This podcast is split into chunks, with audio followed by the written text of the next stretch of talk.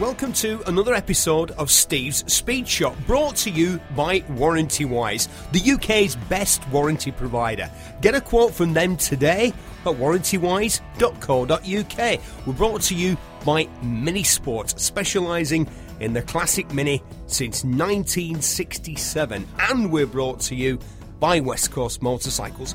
They sell Harley Davidsons, lots of them, and very lovely they are too. Find them on Facebook at West Coast Motorcycles. Ben Hardman is the third generation of a classic bike dynasty. His grandfather founded Unity, what became Unity Equipe, who are world famous for uh, classic British sporting motorcycles. He's still hard at it today. He makes exhausts for bikes and they go all over the world. He's been brought up his whole life around classic British motorcycles. A great guest, a younger guest on Speed Shop. My guest this week Ben Hardman. Do you remember Absolutely Fabulous on the telly? Yeah, bits of, bits of. Right. So basically, I'm a bit, bit too young. well, basically, Jennifer Saunders played a woman who was an amalgam of sort of different 1960s fashion and design and, and, and television people. And way into a sort of middle age, she was still partying hard. I won't say, you know, she was still knocking back the Bollinger and maybe a few uh, a few substances that uh, you know quite popular in the sixties, which meant that her yeah. daughter went to the other extreme, and she was incredibly straight and studious, didn't drink, didn't touch drugs, didn't do anything like that. And I just wondered if being brought up in the environment that you were, there was ever any possibility that you were going to say, don't want anything to do with motorbikes, not interested. I'm going to go off and be a beekeeper or, you know, I don't know, uh, a poet or something like that. Was were you always no. destined to be involved with bikes?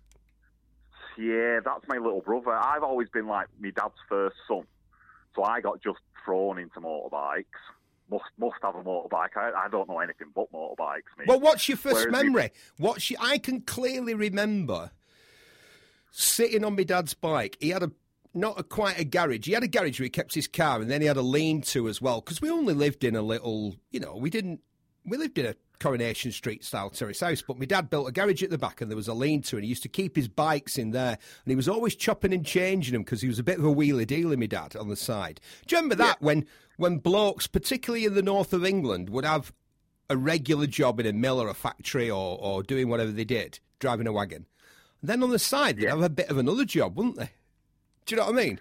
And my dad was like that. Yeah. He'd, he'd, he'd work nine to five in the mill, and then he'd come home and he'd do little jobs on cars and bikes for other, or he'd or he'd buy an old wreck of the car with a knackered engine, and then yeah. he, would get another one that was rusty as hell, drive it round, and swap the engines in the street outside our house. you know, with like an airframe over the car. The neighbours, I think, yeah. I think my dad was the hardest man on our street. He's quite a he's farming type, my dad. And he's he's he's yeah. a very nice man, but he's when he was in his prime, he was not the sort of bloke that you want to get on the wrong side of. So I used to see our neighbours looking at these two Morris Minors nose to nose outside our house, one with a knackered engine and the other one rusty but with a good engine. And they'd be there for a couple of days. Nobody ever said anything. They'd, yeah. just, they'd just walk past and give it a funny look and then go, oh, yeah, don't say anything. It'll, they'll be gone in a couple of days. It'll be gone in a couple of days. but I, my strongest memory is as, as of a kid is going and trying to sit, trying to climb up on them bikes when when I literally had to climb up onto the seat and trying to yeah. reach the handlebars and thinking one day I'll be able to reach the handlebars and then I'll be away. And I more or less was, yeah. although not not on my dad's bike, he would have killed me. But you know, that, that would have been a terrible idea. What's your first memory of bikes? It's just yeah, it's in the blood. My granddad started his shop the same way as what you're talking about. He uh, they were three Rochdale chaps, and they all had other jobs and just set up a motorbike shop. Yeah, but it's a, used to go hold on, hold on, days. hold on, Ben. It's you're saying a shop like it's just some shop in Rochdale. They started a shop that's that's famous throughout the world of motorcycling. Tell tell people who, it, who what what this shop ended up being. I think it was, we were selling it now. Some Bantam John's trying to sell it, and I was telling some guy the other day. I think it's probably one of the longest lasting shops. Maybe could be in the world. You'd have to look into that. Right. But it's 60 year old. The name. Yeah. They set it up in the 60s. Uh, and they were just, yeah, my granddad and two of his mates decided to set up a motorbike shop because all the other shops were closing down. And they just went round rounding up, like what you say, bits out of garages and bits out of old shops and stuff like that, and just hoarded it all in a in an old co-op building in Castleton, which is on the edge of Rochdale. Did he think correctly, um, unlike lots of people? Did he think they're throwing all this stuff away? but I know. Because the other one, I'm a Bury lad, you're Rochdale, right? Two towns, yeah. north of Manchester, well, one slightly to the east, but north of Manchester, old industrial towns with a proud industrial heritage, plenty of bike shops back in the day. But when I was starting to get into bikes and scooters and, and all that in the sort of late 70s, early 80s, they were all closing down. Because, of course, we had Jim Sandiford's, which was a big deal. Yeah. It was a big yeah. deal. Um, he was the Montesa importer. He sold uh, for trials bikes and, and off road bikes. It was a big, glitzy motorbike shop. And he was opposite the Porsche dealer. So that was. I would literally, I mean, for kids, this must sound ridiculous. You know, when you say, oh, what we did for fun, and I'm a lot older than you, but I would just sometimes walk up there to look through the window and I'd be there for an hour or two just looking at all the cool stuff. There was a Porsche dealership and a motorbike shop across the road. So when I'm like 11, I'm like thinking, I'm going to get one of them, and I'm going to get one of them, and I'm going to, you know, like that. Just, you, you, what yeah. did you do, Dad? What did you do for fun back in the day? We used to stare through windows at things that we couldn't afford. it used to go down. It was Deansgate, weren't it? All the old guys that come in here said they used to go down into Manchester, and at bottom of the end of Deansgate, not Mill. Like, not Mill, mate. It was the yeah the bottom end of Deansgate. Dealers at the bottom end. Yeah, there yeah. were a load of motorbike shops. I used they were to... all cycle shops, weren't they? Really, push bike shops kind of thing that turned into motorbike shops, veg well, and stuff. Well, you make a very good point because that's how a lot of manufacturers started in this country, didn't they? They were they were yeah. bicycle manufacturers because Rover Rover cars made the transition to cars via motorcycles, but started with bicycles. And I didn't know that the bicycle as we know it around the world, if, if he said to somebody, if I said to you and you said to me, draw a bike, draw a bicycle, we draw yeah. the Rover safety bicycle. It was yeah. the one that the one that we know the with the you from smashing your teeth on floor. ben, have you ever ridden a pe- have you ever ridden a penny farthing?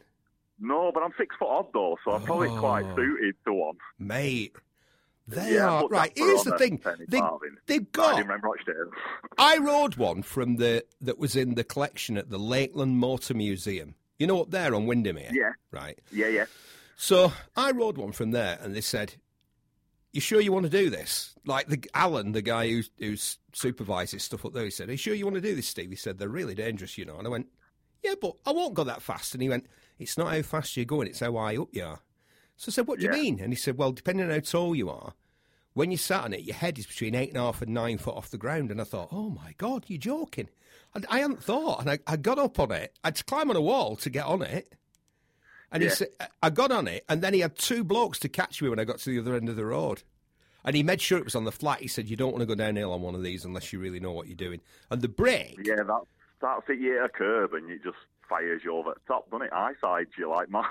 yeah, I did a bit of reading at the time because, of course, they were very popular for racing. There, there are pictures of them being raced on uh, cycle tracks. Velodromes, yeah. Velodromes, yeah, exactly, velodromes. Crazy. Yeah. And um, apparently, when you came off like that and, and banged your head, it was it was known as taking a header. There was actually a term for it, and and in the in right. the reports of the racing, it'd say Cripps and Smithson uh, fought a battle for the win, but Cripson took a header and Smith, you know, it was like they had a specific term. And the number of people that yeah, got, that's where breakneck got, speed comes from. Breakneck well, speed. Do you know what, mate? You're abs- yeah, absolutely bang on. But I say this, it's set your head off. it's one of those funny things, and it, it translates from the world of bicycles directly into bikes yeah. and cars, where people. Yeah, no, no one had anything else, did they? Everyone had a push bike. It were yeah, swap your your arse out for a push bike, didn't you? Really? Yeah, but mate, everyone, you say everybody had a push bike, right? You know the film The Leather Boys. You all know that film because it's full of British bikes. The one that's based Yeah. at the Ace Cafe, an old black and white, what they used to call a kitchen sink drama, where they where they Yeah. where they explored sort of themes that hadn't really been talked about in British society, like you know, uh, sort of uh, extramarital sex or homosexuality or issues around race and stuff like that. Late fifties, early Yeah. sixties, and The Leather Boys is a very daring film to be made at that time. You didn't really talk about that sort of thing in polite society. Like very street in a way. Yeah. exactly. Urban. Exactly. Yeah. So they get married, the two the two main characters, and they go to a holiday camp, Pontins, Butlins, I can't remember which one it was. When they arrive on their motorcycle, because obviously they haven't got a car because they're working class and it's the early 60s. So they get to the holiday camp and there's a massive car park out the front and there's a load of bicycles, a load of motorbikes and sidecars, and half a dozen cars. and you think, yeah, that's what it was like. Most working class people had a bicycle to get around on, or if they were posh, Yeah. a motorbike, or if they were a bit posher and had a family, a motorbike and sidecar. Yeah. So in the 50s, they were massive, weren't they? Motorbike shops.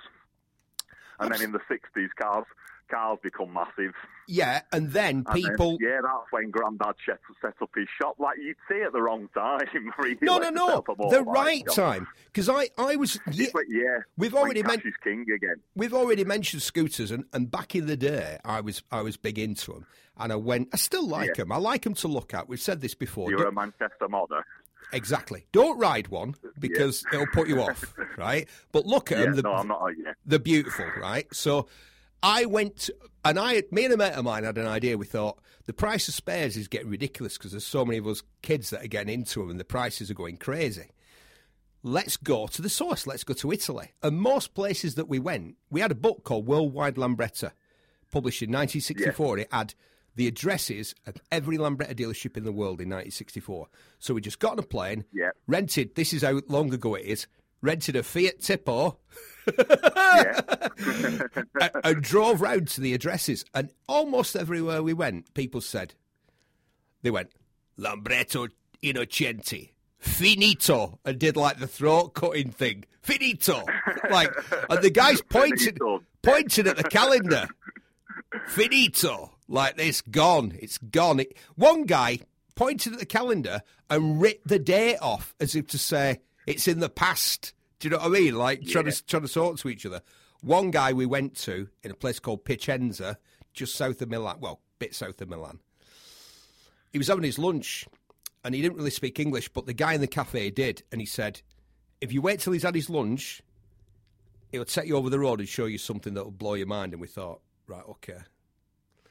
So it was exactly the same as your granddad. In 1972, when Innocenti had stopped making scooters and started making minis instead, which again is a si- sign of, pro- of progress, he thought, do you know what I'll do? I'll go around all the local Lambretta dealers and buy up all this old stock that nobody wants, and I'll just put it in the shed at the bottom of the yard. So we went over the road with him, and he opened the door, and it was like when Howard Carter broke into Tutankhamun's tomb in the Great Pyramid. It was like, except for scooters, he o- he opened the door, and it was like dazzling delights. It was like you know.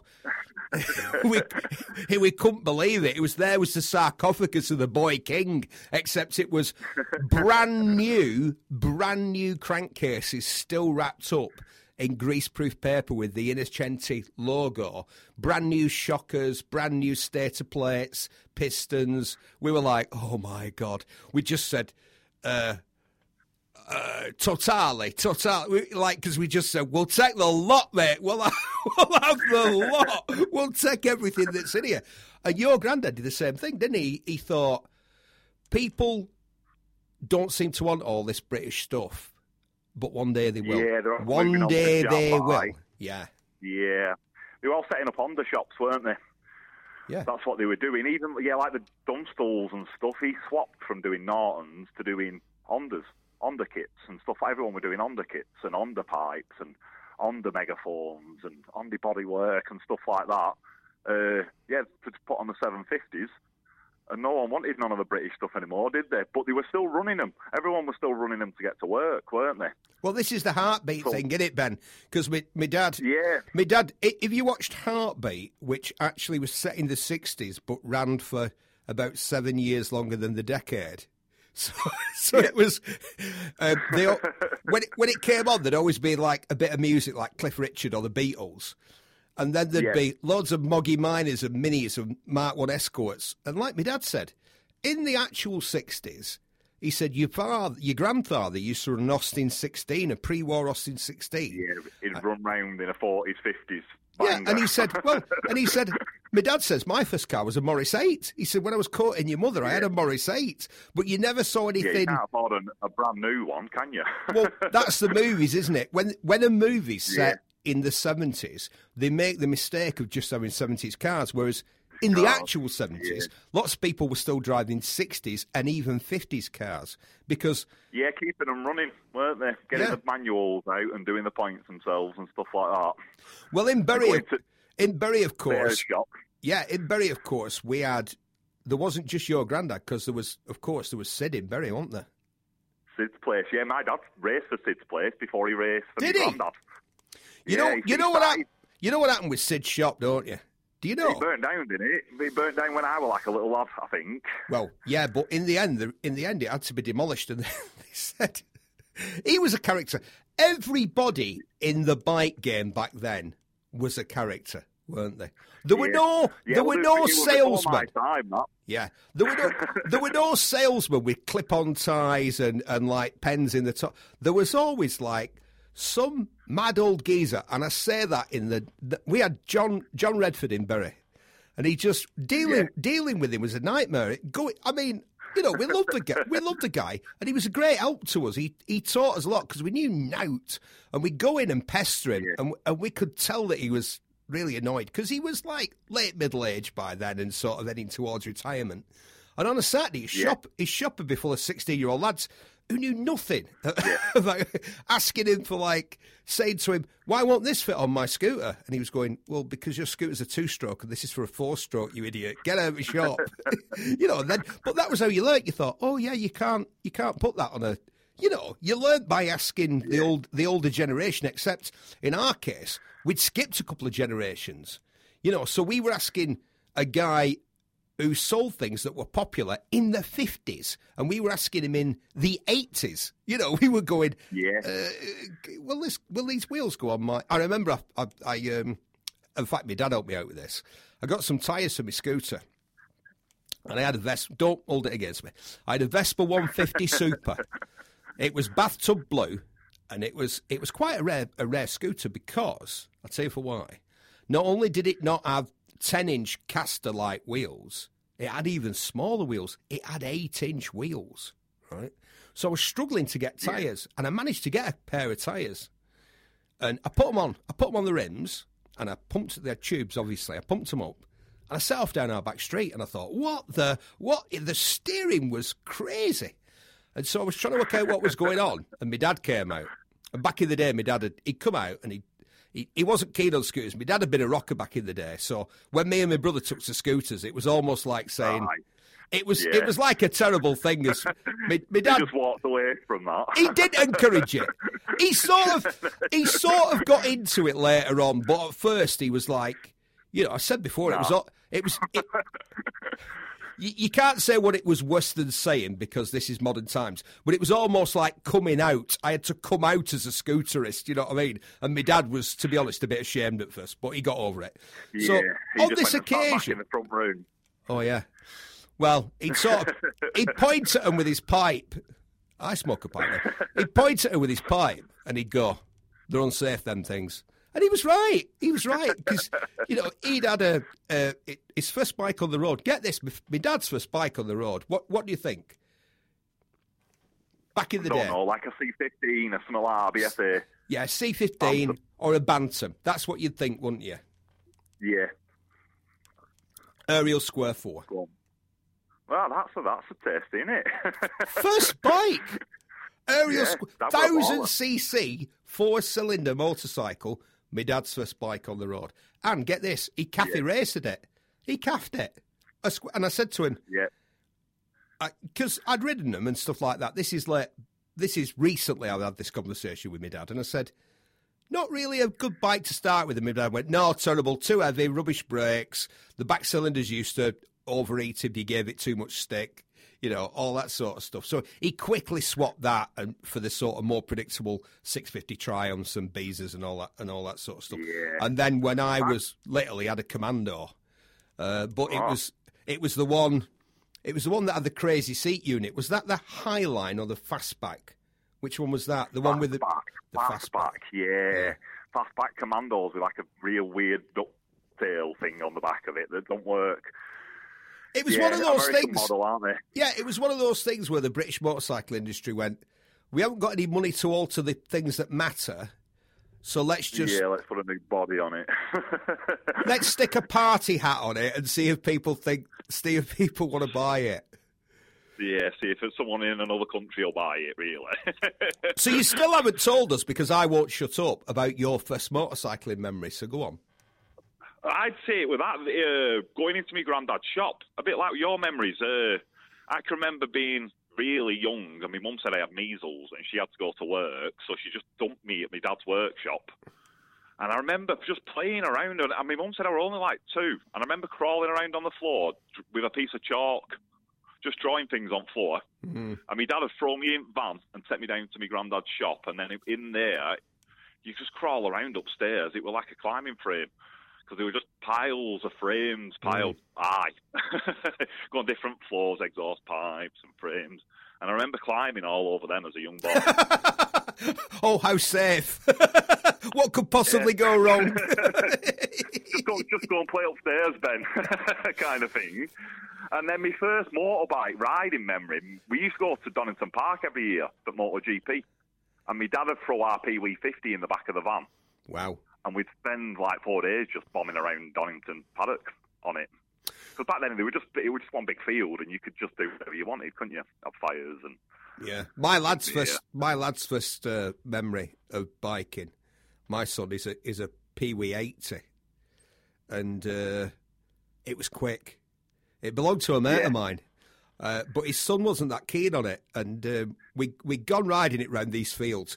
Do you remember what you used to just?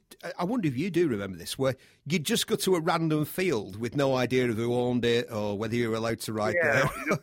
on on backfield where there's a, already a square cut in because someone else has uh, been round it on a motorbike. Yeah, but here's my point. Yeah. Here's my point. If you were kids, people seemed back in the day to be quite tolerant. They'd look, and you could almost see them going, "Oh, it's only kids. Leave them be."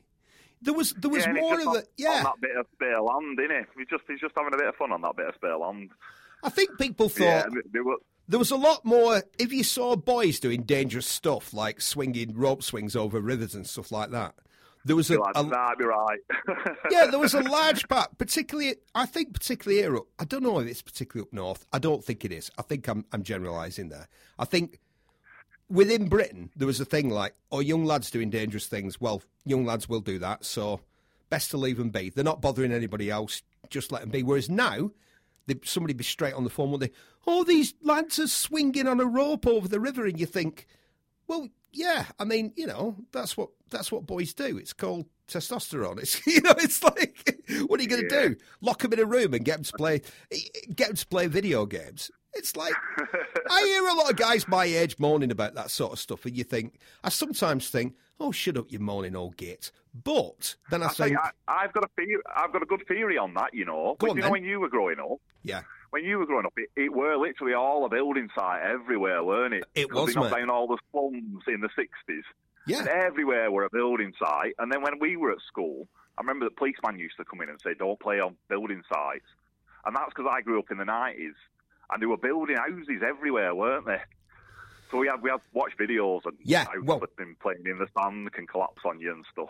Do you know what, Ben? I think you're right because I was doing Yeah. I was And doing my I was doing my growing up in the seventies, and we used to, and being from the part of the world that we are, when I was doing my growing up, that's when the manufacturing industry in this part of the world. The, the the cradle of the industrial revolution, the northwest of England, and towns like Bury, Bolton, Rochdale, Oldham, Ashton, Macclesfield, the traditional industries, Bury's a paper town, or it was a paper town. They were just being Yeah, hollow, just they were just being hollowed out, and it, it didn't happen Yeah. gradually. It wasn't like oh over forty years.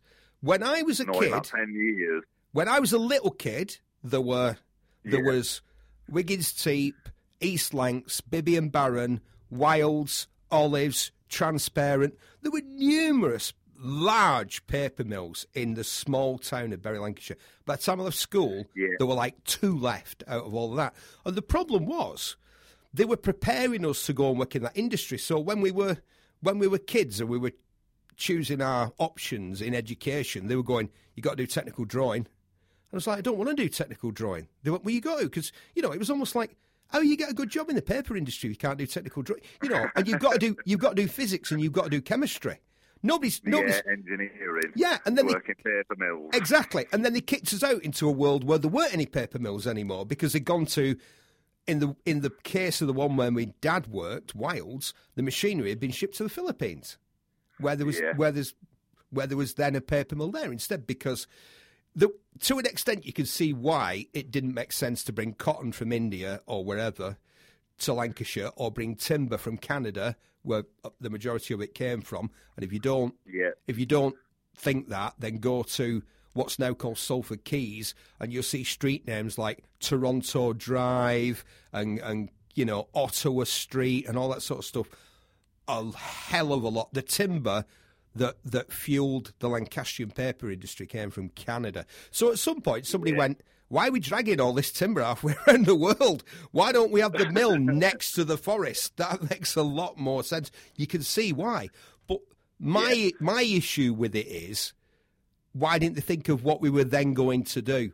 We, we they should there should have been more forward planning in terms of we're going to have a lot of people, millions of people who came to this part of the world to do a specific job. I mean, my family on me, well, my kids on, on, on their mother's side, they came down from the Lake District to work in Accrington in the mills there. And on my side, are you I'm from from, there? I'm from Bacup. I'm from Bacup, me. So Yeah. that's like shoe capital of the world, and it's slipper factories everywhere. Yes. The, yeah. now, yeah, my mum actually, my mum worked, used to work in a in a shoe factory, and they used to make insoles. And they still do now. There's still a few bit shoe factories left in Bacup. Sorry, did you say insoles? I thought you said something else for a minute there. No insoles, yeah. All right, okay. But the, so yeah, so here's the thing, and here's how we relate it to what we're talking about. I do think it's interesting though. Um, people didn't think that the Lancastrian and the Yorkshire as well, particularly we're Lancastrians, but you know I've got many friends over Leeds, Bradford, Huddersfield, Sheffield, that part of the world. And the industry there was Yeah. e- equally significant, and the same thing happened to the Sheffield steel industry and the Bradford and the Huddersfield textile industry it was Yeah. it was ruined and it was run down and they didn't think what people were going to do next so i'm saying this the once mighty british motorcycle industry and if you think that bsa used to have a slogan one in four is a bsa and what they meant by that was one in four of all the motorcycles sold in the world not in britain in the world was a bsa it was run down to the extent that nobody wanted them, nobody wanted the parts, nobody wanted those old bikes. But your granddad thought, no, people will want this stuff. And so he started his shop and, and became one of the most famous suppliers of parts for those British bikes in the world.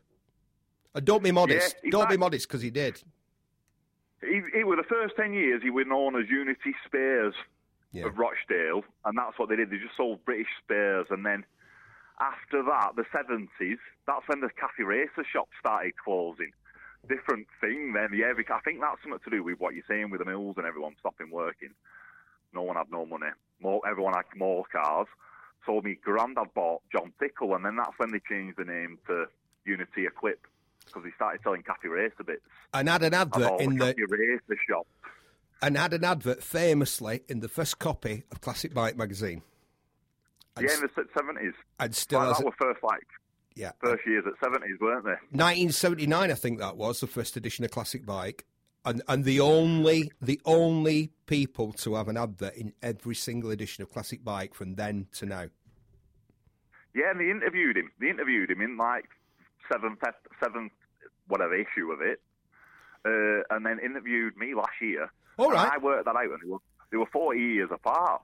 They were. Wow, yeah.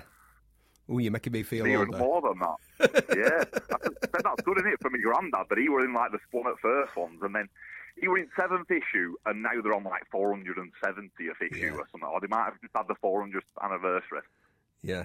which is crazy. You know, that's a lot of magazines onwards. Yeah, and, I and did it. I jumped in. and the strange thing is that a lot of the content in something like Classic Bike today is what was the content when the first issue came out. It's it's really centered around sporting British motorcycles, sporting and touring bikes. Not so much the bread and butter stuff because people can get a somewhat rose tinted view of the British motorcycle industry that it was all the sexy twin cylinder, you know, fast stuff or the big sort of touring stuff, Vincent's, Broughs, Yeah. some sunbeams. No, it was mainly single cylinder, Villiers engined or or whatever, get to work bikes, wasn't it? The vast majority Yeah, of like, motorcycles were like that. Yeah, on the on the back streets of Manchester, and everyone doing them in the back to back houses. Yeah, but that's like me. My dad started. My dad worked at a local engineering place, and he was born in '60, Hmm. and he lost his job engineering in the '80s. Think first years at '80s, they all lost their jobs. Everyone round here. Yeah. Uh, Same happened to my dad. The, the mill shut, and my dad ended up. He went working for Asda, managing a big Asda store in Bolton, and he just decided Yeah. that he didn't like that, and so he set up on his own as like a jobbing builder. And it was. I said to him the Yeah. other day, I said, Dad, that was the best thing you ever did. That was the best thing that happened to you when the mill shut. Because my dad was a different man after that. When he was out and about in his van, because my dad's a real people person. If I'm an if I'm an extroverted character, I get it from my father. My dad's a real outgoing guy, a real friendly guy.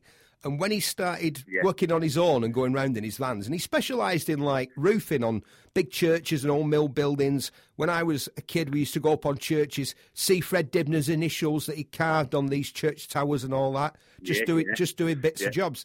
And he was, my dad was a lot happier in that time of his life than he was when he was doing nine to five in the mill. yeah. Yeah, I would say how, how good's Fred Dibnah? Fred Dibnah knocked down the chimney behind the back of my workshop. Did he? uh, I, I- yeah, I watched him do that when I was little. I was probably about the same age, about four year old or something. And me and me, me dad took me to go and have a look at the logs underneath it when he was doing the logs, Mm. which is good, isn't it? He's, he's a local local hero, isn't he? Oh yeah. Well, I used to, I used to see him because I one of the I one of the everyone used to see him, didn't they? Well, yeah, because one of the courses that I did at college was at um, the Chadwick campus in Bolton, there, just outside the town centre, and where Fred lived. And he used to ride round on that AJS. He had an AJS. Do you remember? yeah, yeah, dead nice one. Yeah, I've seen that. Yeah, and he used to ride round in it. And I always, I, I, so I used to see him just bobbing about on it. And I'd think, Yeah, I'd think this would have been the 80s. And I was thinking, why isn't that man wearing a crash helmet? Because he never, never wore a crash helmet. I think that he. was like his weekend car, weren't it? That his sports car that he had. He'd Yeah. drive his Land Rover all week and then nip around on that bike at weekend. I think, right, this is a controversial view, but I'm going to say it. I think if Fred had a flaw, he romanticised um, that sort of work. Because for, Yeah, a, everything. for a lot of people, it was all right for Fred. He was his own man, going round in his Land Rover, doing his work on his terms. So it was all right for him. But if you had ch- to clock on in a factory or a mill or an engineering works or whatever, and stand at a lathe or supervise a loom or whatever it was that you were doing, a lot of people hated every second of that. If we're honest, Yeah, if we're absolutely honest, you know. yeah, So and yet, it was work for people, and and, and before that, you know, um, uh, they weren't doing as well as it was often well paid work. But let's not pretend that people loved working in those mills and factories. Because do you know what? Here's the thing with motorbikes. I, you know, people say to me, "Oh, I'd love to work in a motorbike factory or whatever," and I think, do you know what? I bet you wouldn't. no, one, no, no, no one wants to come and work with me. There's just me. really? yeah, I tried getting my little brother to help me, but he, he's in France now doing mountain biking. Oh, right, right. When you say doing mountain biking, is he building them or is he racing them or? He works at like a chalet company. Right. helping. So you, you book in over there, stay in their chalet, and they'll take you out on little rides and stuff down mountains. I can't imagine why he would. I can't imagine why he wouldn't want to be in a dirty, Yeah, smelly engineering nah. shop in Rochdale instead of doing that. What's Uh, what's wrong with him? He's mad, isn't it? He's absolutely mad. but yeah, yeah, it's crazy. yeah, so what were, we were talking about my dad, weren't we? And he like he lost his job. He were he were racing bikes, and he were racing bikes at Sid's place. Yeah. he lost his job, and he were also he were buying spares from uh, from my granddad's shop because he started selling all the racing stuff. Because he he bought Manx Norton and he through John Tickle. Yeah, So you go in there and he off Sid's place in Radcliffe, weren't it? He Yeah. got a, a Rudge a Rudge 350 sand racer and put that on the track. He used to go up to Alton Tower doing sprints with it, uh, and he got a Tri Mackie, which were a Triumph in an Air Mackie frame. you do started And racing. You do started racing Rudges, didn't you, back in the day? Who's which? Fa- which massively famous person in the history of motor racing started out racing Rudges? Duke. Yeah, it- Yeah, but I'm saying motor racing, not motorcycle racing. Enzo Ferrari, the original, Ferrari, the original Scuderia Ferrari was Rudge motorcycles, then Alfa Romeos, and then his own cars. But the he originally started. And my grandfather John Moore was a Rudge man. Got a picture. Rudge was Yeah, proper Rudge were Rudge. yeah proper sporting Yeah, motorcycles, weren't they? Yeah, yeah, they look nice with the Rudges. Oh, yeah, yeah, beautiful. But me, me dad's weren't. It were all oily and black, and he because it used to be a sand racer, so it was just painted like black with sand, black with sand, black with sand, oil all over it. But where would Uh, hold on, he- Ben? Where where would you race that? Places like Southport and uh, Mablethorpe. Would that have been? no, no, he didn't. He didn't do no sand racing with it. He put some uh, some road tyres on it and Right. did sprints with it. Yeah. So we were going up Alton Tower with it and stuff like that. And they used to do a sprint down the front of Blackpool Prom, didn't they? Did they? On the yeah, on the wall. I know they had a race at New New. Brighton on the Wirral along along the promenade there, but I didn't know they Yeah, had. they used to have them all over. They used to have them all over at show, didn't they? Yeah, and we were talking about this. drag. yeah, we were talking about this a few weeks ago. It wasn't nec- people have to understand. It wasn't necessarily for the benefit of motorcyclists. These seaside resorts would put things on like that to draw to in get people to come. to Yeah, draw like in a the gen- the general public. I mean, we were talking about a mate of mine who used to get taken to the TT every year, even though his Yeah. parents weren't. His dad wasn't a motorcyclist. They just liked going to the Isle of Man where there was this massive free show, and a lot of people went um, just for something to do. You know, Yeah, yeah. Well, that's what I know you from there. Don't from uh, the Rossendale Bike Show. indeed. Yeah, I know your voice from there as well, don't That I? was a, that was a great that was a great event. It just got so big, Yeah. didn't it? It, was got just massive, massive. Yeah, you couldn't move. It was like some guys thought, oh, we'll just have a little bit of the town centre motorbike show. And it just And snowballed big. into this giant event every year. Yeah. yeah, that were as big as the town, weren't it? In the end. I'll Yeah. tell you, I had one of my worst moments on a stage at that at that event. Um, they, they, they did a raffle Yeah. and they asked me to draw the tickets. So I donated a crash helmet that I'd worn on the telly, a BFE crash helmet, and it was it was really nice. And I'd only worn it a couple of times, and uh, they made it the main prize. And this, you know, they gave away I don't know bottles of whiskey. You know, like you, we've all been there, haven't we? Oh, you've won a bottle of whiskey, or you've won, you know, a cheese wheel, or, or whatever it is. And they said, right, and now the guy who's on the stage. Now for the Steve Berry, we'll ask Steve Berry to draw the main prize for his BFE crash helmet, as seen on BBC Television's Top Gear. First mention of Top Gear. How, how far are we in? Thirty-eight minutes, right? So, um, so he said, Steve, would you pull the winning ticket? And I pulled it out, and I went, and there were thousands of people. I mean, like we said, the show got massive. Thousands of people stood in front of this stage, and I, I read out blue thirty-two, and the bloke holding the bucket went, "Oh, that's me." Like this, and you, there was to say that there was a bad atmosphere. All these people are clutching the tickets.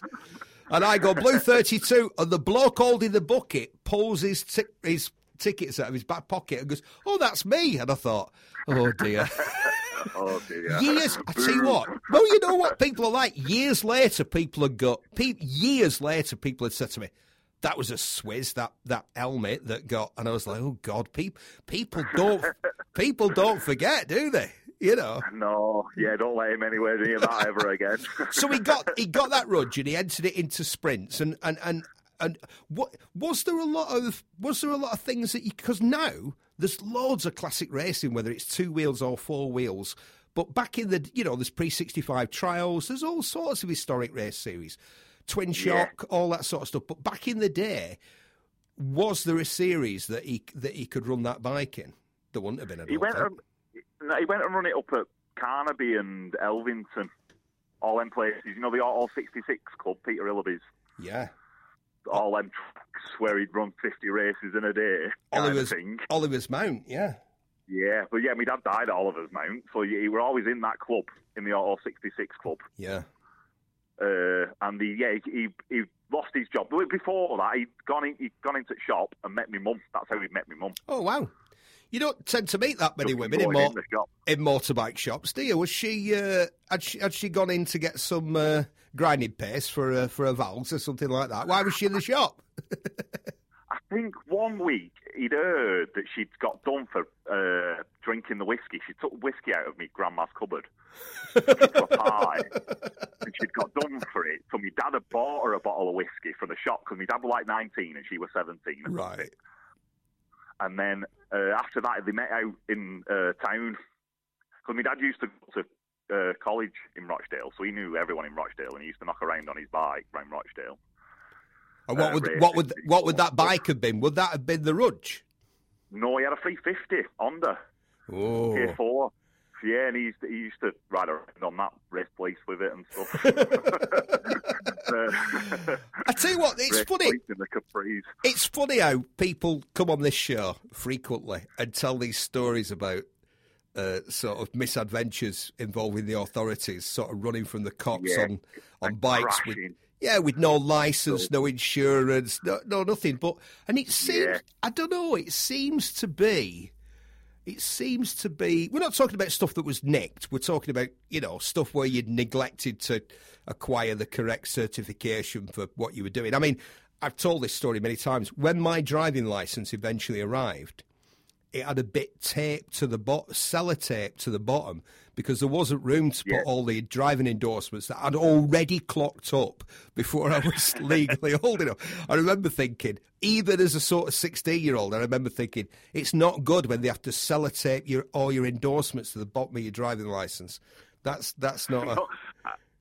I think at one point my dad got banned. He got banned for doing that. He raced the police Capri to college, I think, lost them down some back streets, went back home, and the Capri were parked outside his house, outside my grandma's house. And he got banned for that because he caught him speeding and he thought he could outrun him. well, he did outrun him, but yeah, they knew where he lived. So Yeah, that was the problem with me. banned. I did that. I thought, well, I'm not stopping. And they just went round, they just went, went round to my house because they knew it was me. yeah, they knew everyone were. Yeah. yeah. Yeah, banned. My, my mum had to take him racing uh, in her car with a trailer on the back, Because he was banned. and that's yeah, that's how he used to go and get his fixes then. So then he got proper into racing. Me, mum and dad got married, obviously, uh, and me granddad. When my dad lost his job in the engineering place, my granddad were well busy with all the Manx Norton stuff because he bought that and he was going through all the drawings and getting tanks made and wheels made and all that kind of stuff. But he said to me, Dad, do you want to take the exhaust pipes off me? Yeah. because my granddad used to make all the exhaust pipes. So me dad set up, or they helped me dad set up. It were Unibend Limited. Unibend Limited. Excellent. Yeah, what a with- great name. With the with the uh, uni as part of the Unity, obviously, and then Bend. Mm. Uh, yeah, they set that up in the mill round the back of where I am now, in the basement of the mill. Threw some machines in. They bought some machines, and they just set up there doing exhaust pipes. My dad did, and then he did a few years. Bought out my granddad. So he went on his own. It was Unibend Engineering then. when did it start oh, to be? When did it start to be a big deal? And when did the? Because I've been in the shop. I think I've only been in the shop a couple of times. But what struck me about being in the Unity shop was a stack of parcels of different. You could see kind of what was in the parcel. You'd think, oh, that's a fuel tank or that's a seat unit or whatever. But the addresses on Australia, the addresses, America, yeah, that's what struck me. Around the world, Japan, Hong Kong, like. Japan, Yeah. Australia, South Africa, going all stuff going out from Rochdale to all over the world. Yeah. Yeah, I've, I've sent I sent a, a cafe racer part, just a little tank toggle to fasten your Manx Norton tank down uh, to Korea. I don't know if it was South Korea. It must have been South Korea, but you wouldn't think they'd be sending them that far, would you? Well, when It did that? far- South Africa. When did that? of yeah. When did that start, or was that all? Was that always there? Because of course, the British motorcycle industry sent a lot of the interesting stuff, like we talked about Bantam C15s, the get to work stuff. That was mainly here in the UK and in places maybe like India, but the sporty stuff. The majority of the sporty stuff went to North America at one point, didn't it? Because it was export or die, and so the likes of Triumph and Norton and BSA sold a lot of motorcycles in North America. And, and did did your granddad and, and your dad start to see demand from that part of the world? And does that is that Yeah. demand still there today? Yeah, I'd say like the things we've been talking about, it goes across board. That like when I was I was born in '86, and my dad were racing for my granddad. Then he'd stopped racing for Sid's place, uh, and he started racing. My granddad sponsored him. He built him a Manx Norton, a tickle frame 350 Norton out of all the spares he got. And my dad went racing that, and my dad built a B50 to go with it. A BSA B50, so he should have a 350 and a 500 bike, Mm. and they were both Unity sponsored. And the classic bike racing were massive then. It Yeah. was sponsored by Kennings Tyres to start off with, and then it turned into the Classic Bike Magazine series, I think, in the like late 80s, and then ran all the way through till 2000s, I would have thought. Yeah, but It doesn't exist anymore, does it? That Classic Bike Magazine race series. Yeah, but today, when you go to like the Goodwood Revival, one of the biggest deals is the is the classic bike race there for Manxes and, and G50s Yeah, and all I- that sort of stuff. And you get top riders, top riders from around the world competing in that race. You've got like, you know, John McGuinness, Wayne Gardner, Barry Sheene used to race in that in, in, the, in that race. And almost every single bike in it, apart from a very, very suspiciously fast BMW, seems to be a British Yeah. bike. Well, that's yeah. That all started with that Kennings tyre series that my dad used to race that 350 Tickle Manx in and the B50 in. Uh, that started off as the Kennings tyre series, then it changed into the Classic Bike magazine series, which were big. And then you had the things like Scarborough Bike Week, didn't you? Mm. Which were massive. And then after that, yeah, then you start getting the Classic CT. Yeah, but if I go, if I go, like if I go to the states, I mainly go to California because my missus has got a house there. So we go, Yeah. we go over there, and my interest in motorcycling is very broad. But I find myself instinctively drawn to the British bike crowd. Or well, when I say the British bike crowd, what I found is over there in in, in sort of LA, San Francisco, well, in California generally, is that my age group of guys are mainly of, have put the Fireblades and the bike. and the Gixxers and all that behind them, and it's younger guys, and, and it's over there. It does seem to be there does seem to be quite a divide in, terms of ethnicity as well. A lot of the black guys and Hispanic guys are on six hundreds and blades and, and stuff like that, whereas the middle aged Yeah, guys oh, like mine are on Ducatis, Guzzies, Nortons, Triumphs, you know that sort yeah, of stuff. Yeah, yeah. And, and Yeah, so 70s bike. Yeah, there's a massive. You you you go around California, and every town and every city has got numerous classic bike specialists doing Triumph, BSA Norton because they sold so many bikes over there. She she would. Uh, my missus was. Uh, I must say this. She was working in Toronto. She's in the film business. We've mentioned this loads of times on the show. She was working in Toronto, and she decided while she was there to buy a bike, and she bought a TR7 Triumph, not the car, the bike, right? Yeah. and um, she couldn't start it. she couldn't start it because she's not she's not exactly thick set. You know, she's she's she's she's a delicate creature. She's you know Yeah, didn't have enough weight to push it down. Couldn't start it. So when I got there, I went over to see her when I got there. She'd taken a picture of it, and I was like, "Oh, fantastic!" She said, "I'm going to ride her in Toronto on this bike." So, oh, fantastic. So I got there, and I realised it hadn't moved from the position she'd taken the picture. that had been weeks weeks previously. So yeah, I got it started. I think it started third kick. and then she was working. So I just rode around Toronto and its environs on this Triumph.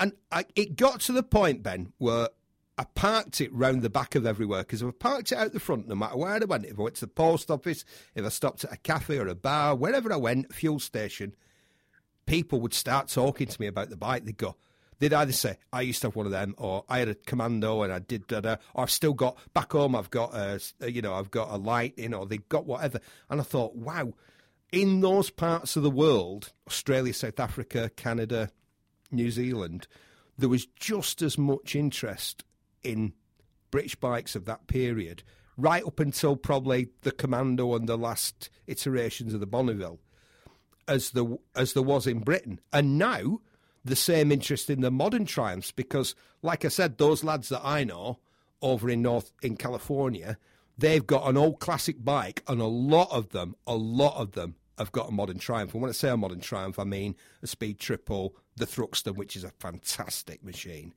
or uh, you know, Yeah. uh, one one of the iterations of the Bonneville, or even a Speed Trip, um, uh, not a Speed Triple. What's that giant thing called? The Rocket Three. yeah, yeah, like a transit van thing. Hey, I like them. Yeah. Don't we? Don't. I got busted. Two point three or something in it. Yeah, the new one. Have you seen the new one? Three litre. Have you seen the new yeah, one? a massive engine. What a phen- what a phenomenal looking and riding motorcycle! I got busted for one three eight by the highway. fell over, Yeah, don't fall over. if it fell over, you'd you'd, you'd be knackered, wouldn't you? Never, never fitting a two point three up or whatever. So I, I always like looking. You've got a great website. What's your website? Racinexhaust.co.uk or something like that. RacingsUK.com, I think. Racingsuk.com. Www.racingsuk.com. Yeah. Yeah, and on Facebook, you, you're very active on there, and I love looking at the stuff you're working on because you're always doing work on interesting bikes. And it, is it? Yeah. Have you, have you, you must have got blasé about it by now, though, after doing it for so long. I I do a bit, and everyone else says what I do is really interesting, and I just think, oh well, they're just race bikes. But It's just what I do. I can see it from both sides, yeah. Yeah. Or I like to try and step away from it every now and again and have a look and just think, oh, you go and watch the racing. If you want to watch the racing and watch your pipes going round, you get to see it as a, as a fan, don't you? As a spectator, Mm. you think, wow, that's really good. And then I come back and I have a, I have a few more race bikes in the workshop, and I think, right, I'm going to start making exhaust pipes on them. And you've got an So you, you've got an XS 650 there. That's your bike, isn't it? Yeah, I've swapped, I've swapped things for it over the years. I started off, some guy couldn't pay for his exhaust pipes, and he said, "Will you take a bike for swaps?" And I was like, "Yeah, I can do that." So yeah, I bought his bike off him for the price of a set of exhaust pipes, and then I swapped a set of carbs for another set of exhaust pipes, and I swapped a set of electronics for uh, electrics. Yeah, but all the electrics, the looms, everything for a place in a queue because he were like, "Can you have, can, can you do it in two weeks?" And I said, "No, I've got two months waiting list." And he was like, "No, I need it in two weeks." So I let him jump the queue in exchange for all his electrics, and I've just built it up from that. How far is it off finish that? It doesn't look too far off finish that one. What have you got to swap next? Not- What have you got to get a swap for next for it? I don't know. Some, I could do with some tyres, but I'll have to go shop for them, and they're not going to swap exhaust are they? I don't think.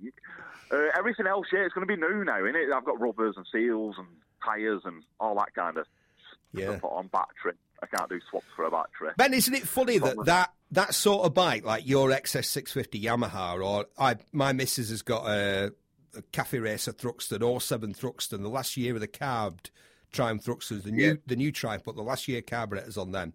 And it's all cafeed Yeah. up, and there's there's a load of parts that I managed to get off you guys on that bike. You're very very kind to me in that Yeah. you actually knocked up a couple of things that you don't actually. Because I turned up going, "Can I get some parts for this?" You went, "No, we don't make parts for that. Go away." But I was persistent. I was persistent, and in the end, you made me a couple of things. But um, those that sort of look that sort of look of bike. If you look on the internet and you go on things like Bike EXIF or Silodrome or any of these websites that are on there, that sort of bike, cafe racers, bobbers, choppers, old school choppers particularly, it's not going away. They're more popular than they ever were right now in, in Yeah, 2021. Special. Who'd have thought it? Do you know what I mean? Yeah, not. Yeah, everybody wants to be individuals, don't they? This in this modern day, so everybody wants an individual bike, yeah, but good. I think the problem is that motorcycles have evolved to such a stage now. Modern and please don't think I'm having to go at modern bikes. Modern bikes are great. They're amazing. They work. They stop. They go. The electrics work. They sort you out if you're having a problem because they've got traction and ABS and all sorts of stuff built in, so you can go. But they all You, look the same, don't they? you can't really improve them, Ben. That's the problem. No, you can't yeah. improve what they're doing. Whereas back in the day, you could make a Yeah. change to handlebars, you could change the carburetor, the pipes, put some of your pipes Yeah. on it, and you could instantly tell that you've made it a better motorbike. You've made it stop better, turn better, go faster. You've made it better. Yeah. You go and buy a modern BMW, Ducati, Triumph, maybe not Harley Davidson. You can always improve them. But if you buy a modern bike from those manufacturers, particularly Japanese manufacturers, um, you can't Yeah. you can't All that- improve on what they've done. Sorry, Yeah, that BMW that goes around the TT. Yeah, yeah, you can't go any faster than. Well, you, they can, but yeah, Who wants to? Who wants It's to? a rocket ship, isn't it? Jay Leno says on his channel, Jay Leno's always said, there's a mo- man who understands motorcycles and what they're about. I bet you've done work for him, haven't you? Go on. You won't tell me if you have. No, Yeah, no, right. I have. You probably I mean, should. my granddad might have done though. You see pipes everywhere that Yeah. my granddad's made over the years. Well, the family's made. Well, here's what Jay says. All the fun happens between 40 and 120. And he's right. Whether it's a car or a bike, all the real fun happens between 40 and 120 mile an hour. So if, you, if you're building things that do 220, well, good luck to you. Yeah. But the only, pla the only place that's going to end up is the hospital and jail. If you're going to go out on Yeah. stuff that's that quick, you know, I'm not. It sounds moany and like old guy going, "Oh, you don't want to be going dead fast because blah blah blah." Well, you might, you might want to go dead fast. It's up to you. But trust me, if you're in Britain or you're in any sort of country like Britain where we have laws, you know, if you're Yeah. going to go out and regularly exceed, if you're going to do double this, which at one point in my life I was doing it all the time, and it got me in a pile of trouble. A pile of trouble. Do you know what the police don't like? If you do 155 miles an hour down the M66, they really don't Yeah, like it. They can't let you off. They can't go. They can't go. It's not like you're doing 87 miles an hour in a 70. They go, yeah, 155. We can't really let you off for that. We think we might have to send you to jail. And you think, and you you saying, yeah, but this bike does 200, which the bike I was on did. And they go, well, that's not really an excuse. No, Do you not know- is it? That much speed. yeah, so what I yeah. Yeah, what I've done is gone back to something that's got wire wheels and it's got about on a good day. I think it's got about. We we did dyno it. I went to that place in Warrington and got it dynoed. Very good there. Hey, guess who was there when Yeah. I was there getting it dynoed? Who? Paul Hollywood. Oh, oh, were it? What You were know- his Ducatis? No, he was on an MV. He Oh, was on it? an Yeah, MV he likes that kind of stuff, though, doesn't he? Italian stuff. Yeah, yeah, yeah. Nice guy, he seemed. Yeah, Yeah. very, very straightforward. Yeah, yeah. It's funny, isn't it, how people think that they know somebody off the telly. It's like, uh, yeah. And then you they meet them in real life and they go, "Do you know what? He was nothing like his." it's like, go, yeah, it's just, it's just, it's Clarkson's the same. People say to me, "Oh, what's he like?" And I go, "He's sort of like he is on telly, but not as annoying, not nearly as annoying." Yeah. You know, he's he's on the telly. He's Brand Clarkson, isn't he? He's like, right, Yeah, he puts it on, he has to be that man. Yeah. yeah, he, he's acting a role. He's got a persona. He's got a persona, Yeah, and he's like, Clarkson. yeah, that's who I that's who I am, and that's what I'm doing. But I notice that he's subtly changing it because he's. I think he's getting to an age now because he's got to Yeah, be. soft. Well, no, I think cleverly he's realised that he can't be arsing around forever. Yeah, So- forever. He's changing his persona into this sort of gentleman farmer thing where he's got his farm and he's keeps banging on about that. And I'm thinking, yeah, he's going for the sort of uh, he, he's there's a subtle career shift I think going on here. But he's clever. There's, Yeah. there's no doubt about it. He's a clever guy. I don't like motorbikes. He's the wrong shape for motorbikes. You see, well, you see, you see, Sir. I remember Matt Pinsent, the Sir Matt Pinsent. uh, I knew him reasonably well at one point, and he gave me a, he called me and he said, "Steve, I'm going to get a motorbike," and I went, "Right, okay." And he said, uh, "What should I get?" And I went, "Well, you need to go to a motor because he's a giant individual. He's not just tall; everything about him is massive. When he shakes your hand, you feel like a child because your hand feels like a child's hand inside his giant paw." And I said to him, "Matt, you need to go to a motorbike shop." And find out what fits you. And he rang me and he went, There's only two bikes in the shop that fit me. like this. And I was, I said, I've, I've, got big shovel arms. yeah. I said, well, free with big shovel arms. Yeah. I said, well, it's because you're a big giant bloke. And again, the guy yeah. we the guy we had on last, last week, who you probably know, Nigel Pickering, who was who was on the show last week. Nigel, who's he's not the tallest of fellas. He, I'd, I'd, you know, if you're less than thirty inside leg, you're really limited. In it doesn't really happen in cars, does it? Because in a car, you can move the you can move the wheel in and out, up and down. you can move the seat. Yeah. With motorbikes, on a bike, it is what it is. Well, yeah. back in the day, the only bike. Remember, back in the day, the only bike where you could adjust the seat and the bars was a BMW, wasn't it? And a lot of yeah. motorcyclists used to go. Oh yeah, they used to sort of sneer at that sort of thing, didn't it? There's like any anything that sort of made you was comfortable, like an adjustable seat or heated grips or that. Back in the day, you were like, "Oh, I don't, I don't want anything to do with that." And then, yeah, I've, go on. Well, I've been making a lot. I've been making a lot of stuff like that. Uh, swan neck clip-ons where they move the handlebars up two inches. Right. For for the yeah for the older gentlemen.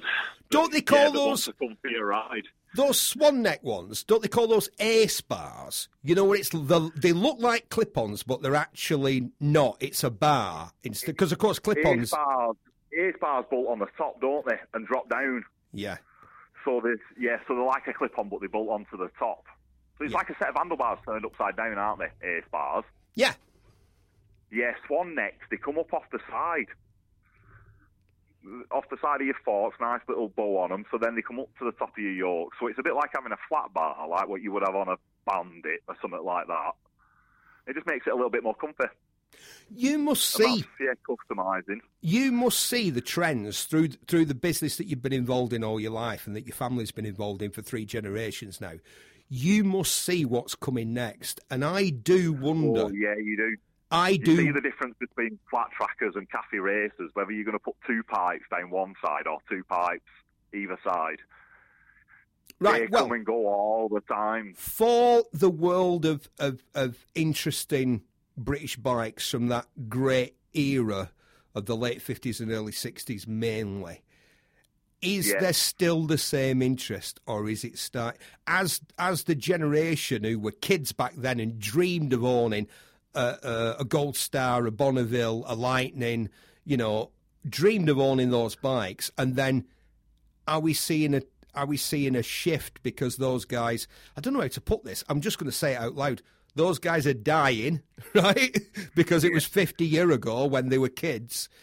And then, yeah. is there another generation that have got the same sort of passion for those bikes and interest in those bikes and want to customize them and restore them and still race them and stuff like that?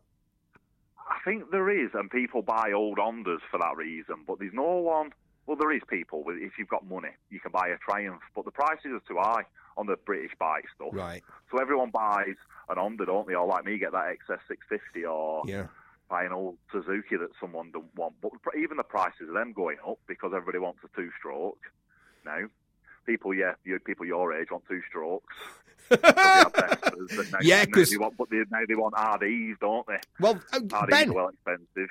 I remember my dad. I've told this story a million times on this show. I was ten years old. I'm in my bedroom. I had a little snooker table, a tiny little snooker table I got for my birthday. Me and my brother are playing snooker yeah. on this little sort of shrunk down snooker table in my bedroom.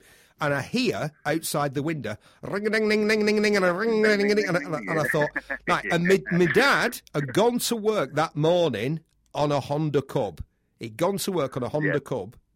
So when I looked out the window, even though I saw a man wearing a donkey jacket and a spray painted visorless black full face helmet that used to be blue, Yeah. but he'd painted it black and was clearly my dad. I didn't put the two together because I thought, who's that bloke who looks like my dad sat on that amazing Yamaha RD400 Daytona yellow with black and white speed blocks going ring a ding a ding ding ding ding ding? And I thought, it is me dad. So I ran downstairs and he said, get on the back. And I said, uh, what about helmet? And he said, here's the best bit. This is a totally 70s story. Here's the best bit. I've got my snorkel parker on, haven't I? My olive green, orange lining snorkel parker. He said, Yeah. put your hood up. put your hood up. Dad, what about a crash helmet? You're Put, right. put your hood up. we set off down the A56 towards Manchester. Man, man, Ringing never yeah. wringing its neck. I'll never forget it. I'm 10 years Yeah. old. We come back. We come back and he said, uh, don't tell your mother. this, as I'm getting off outside, he said, go through the, go in the back door. Don't tell your mother like this. So I must tell you this. 20, how, how, how much later? So I'm 10 when that happens, and I'm 30 years later. I'm in, tr- I've got a track day Lancia Delta turbo, and Yeah. I'm, I'm driving it back. This isn't a good story. I shouldn't probably tell this, but I'm going to. I'm driving it back from where I'd had it repainted. I probably shouldn't have. It wasn't exactly street legal, right? It's got five point race harnesses in it. It's completely stripped out, caged. It's got a massive turbo on it, all that sort of stuff, right? Driving it back from the bus garage where I'd have it resprayed. Thank you, lads at the bus garage. Did a really good job. Driving it home, and I'm thinking, it's only a couple of miles. Got my son with me. He's, he's 10, you know, like I was 10 on the back of my dad's RD Yeah. he's with me. He's just his mind's blown. He's ten. He loves cars, bikes. His mind's blown by this car. It's, we called it Satan's biscuit tin. It was evil that that Lancia. So he's he's he's sat in it, five point harness, strapped in as best he can. We go past the police car going in the opposite direction, and he looks in the mirror and he went, "Dad, that police car's turning around." so I just go, "This is a terrible story to it. I shouldn't be promoting this sort of behaviour." I thought. Oh, no, no, no, no. I thought I cannot, I cannot be being stopped in this thing. I was like, quarter. I know it's not good, and an accident can happen at any time, whatever. Anyway, I've started now, so I'll finish. Put my foot down a bit, took a left turn, took a right turn, and went up somebody's drive. Went up somebody's drive with a bungalow, parked it right at the bottom. We got out of the car. I said, right over this wall, climbed a wall, and went over the back fields and through the cemetery to get home and we're running along, and my lad says to me, "This is really exciting." And I thought, in when he said that, I thought, yeah, like when I was ten and my dad took me on the back of that RD, and I said to him, Yeah. "Don't tell your mum." And even as I was saying it, I thought, that's what my dad said to me. 30 years ago, when we were on that RD going 100 mile an hour down Manchester Road. So, you know, Yeah, well, it's not your fault, is it? They made things that went super, super fast back then. Just they made crazy things, didn't they? Motorbikes, cars, they Hey. were all crazy. What about what about the Kawasaki's? If, if people thought the Yamaha RD was nuts, what about the Kawasaki triple two strokes? They were mental. Yeah, The triple with a yeah. ripple. Kawasaki Z1 Kawasaki Z1 Turbo. The the the bike Yeah, that they sold you. Lightning bikes. Yeah, The bike that they sold you with a sticker over where it should be the warranty, a sticker that they put there saying it basically said you're on your own with this thing. If you bought this, it basically said that because normally at your peril. Yes, normally it would have had the warranty, and they put a sticker on it. You can have Days Marsden, Z Power, one of the world's leading experts on them bikes in Wigan, Lancashire. It's amazing how many people there are in this part of the world who don't just aren't just have a rep- like you guys and like Unity. Don't just have a reputation within the UK. Have a reputation for quality and knowledge of of the bikes throughout the world. It's a really rich Yeah. biking culture that we come from, really, isn't it? Yeah, yeah, it is. It's nice. Everyone knows everything about everyone, and everyone knows everything about everything. Yeah, and sometimes Yeah, that's like- sometimes that's the problem, isn't it? Do you know what I mean? Yeah, yeah. It's, it's, it's, everything, all of it, it? Like the the culture, all of it. Yeah, I just make exhaust pipes, but you've got to know whether they go on a flat tracker or a road racer or a street bike or a yeah. A, sometimes you're working out whether they're from the war and they should be covered in silver paint or black paint or nickel or yeah. When you get down to years like that, yeah, things get a bit mad, don't they? You have to start going into the culture of it all. Mm. Like, what would someone be running then? Would they actually run a pipe like that, or would they have just sprayed it silver? You're a, in some ways. There's a lot of guys like you, and in some ways, you're a combination of a craftsman and also an archaeologist or a historian. Yeah. In a way, yeah, because you've got to try and re- replicate, aren't you? What was what was right sometimes. If you're going into, I've done a couple for a museum, for the museum, for the National Museum, and that's the same. Yeah, you've got to try and suss out. Yeah, that what is right, whether it should have dents in it, and whether the weld should be a bit rougher to make it look right because it's been made in a factory. Yeah, That's it's like right. You, you you see a lot of bikes that are restored, and they're like they're like a Fabergé egg, aren't they? You think, do you think that that that BSA Yeah, or Matchless ever actually managed that quality of chromium plating or paintwork or whatever? It's yeah. like overdone. No, they, they, did on sometimes on that show picture that everyone copies. Everyone copies the one photograph out of the magazine, don't they? And that's a perfect example. And then the ones that's almost like you com- concept sketches that you get in the magazines, aren't they? And then the real one comes out, and you're like, it's a bit naff, that, isn't it? Mm. they missed a lot of bits off it, or yeah, the chrome's a bit naff, or the pipe's a bit wonky. But Hey, the picture been- that they try and advertise to you, they're perfect, aren't Oh, they? yeah, yeah, yeah. So I'll ask you two questions. Sorry to talk so much. I should have shut. I've talked too much, me. I should have shut up and let you talk. But, but I get passionate. I'm passionate about it, right? That's that's in a way that's my problem. When I meet people like That's you, and I get again. I get to t- exactly. I always say this at the end of every show. I say, I say, you must come back on, right? Because there's so much to Yeah. talk about. But I do get passionate Yeah, about we'll it. talk So about it next time. that's why, in in conclusion to to this chat, I want to ask you a couple of questions. Firstly, how long's your waiting list? All right, it's a couple of months, Right. three months at the moment. Is that all? Will, will, will you not take orders past that? Do you just say, look, I've got to get through this and then try me, or Yeah, because we're relying on the race seasons and stuff now. right? It And all then relies on that. You know, Yeah. yeah. you have to wait for the race season to start, and then the work drops off a little bit. But up until that point, you'll get anyone just phoning you up saying, "Can you do me bike this week? Because I'm going to go testing next week, or I'm going to go. I've got a track day." Kind of thing. So I Mm. have to leave slots open for the next three months, and then and then once it gets into summer, right. uh, they're all racing on a normal year. I was going to say, and then you, and then they start crashing, and then you get phone calls going, I need yeah, I need some pipes. it for next weekend. So- yeah. yeah. So then I yeah, have to leave slots for them. Mainly because they're paying, aren't they? They've got a they paid for an entry fee Oh week yeah, after. yeah, yeah. And a vintage guy's probably been building his bike since the 60s a lot of the times. Like, I've got this bike up in the loft that I'm building. Can you make me a set of pipes? So I can put that on hold for a little bit, can't I?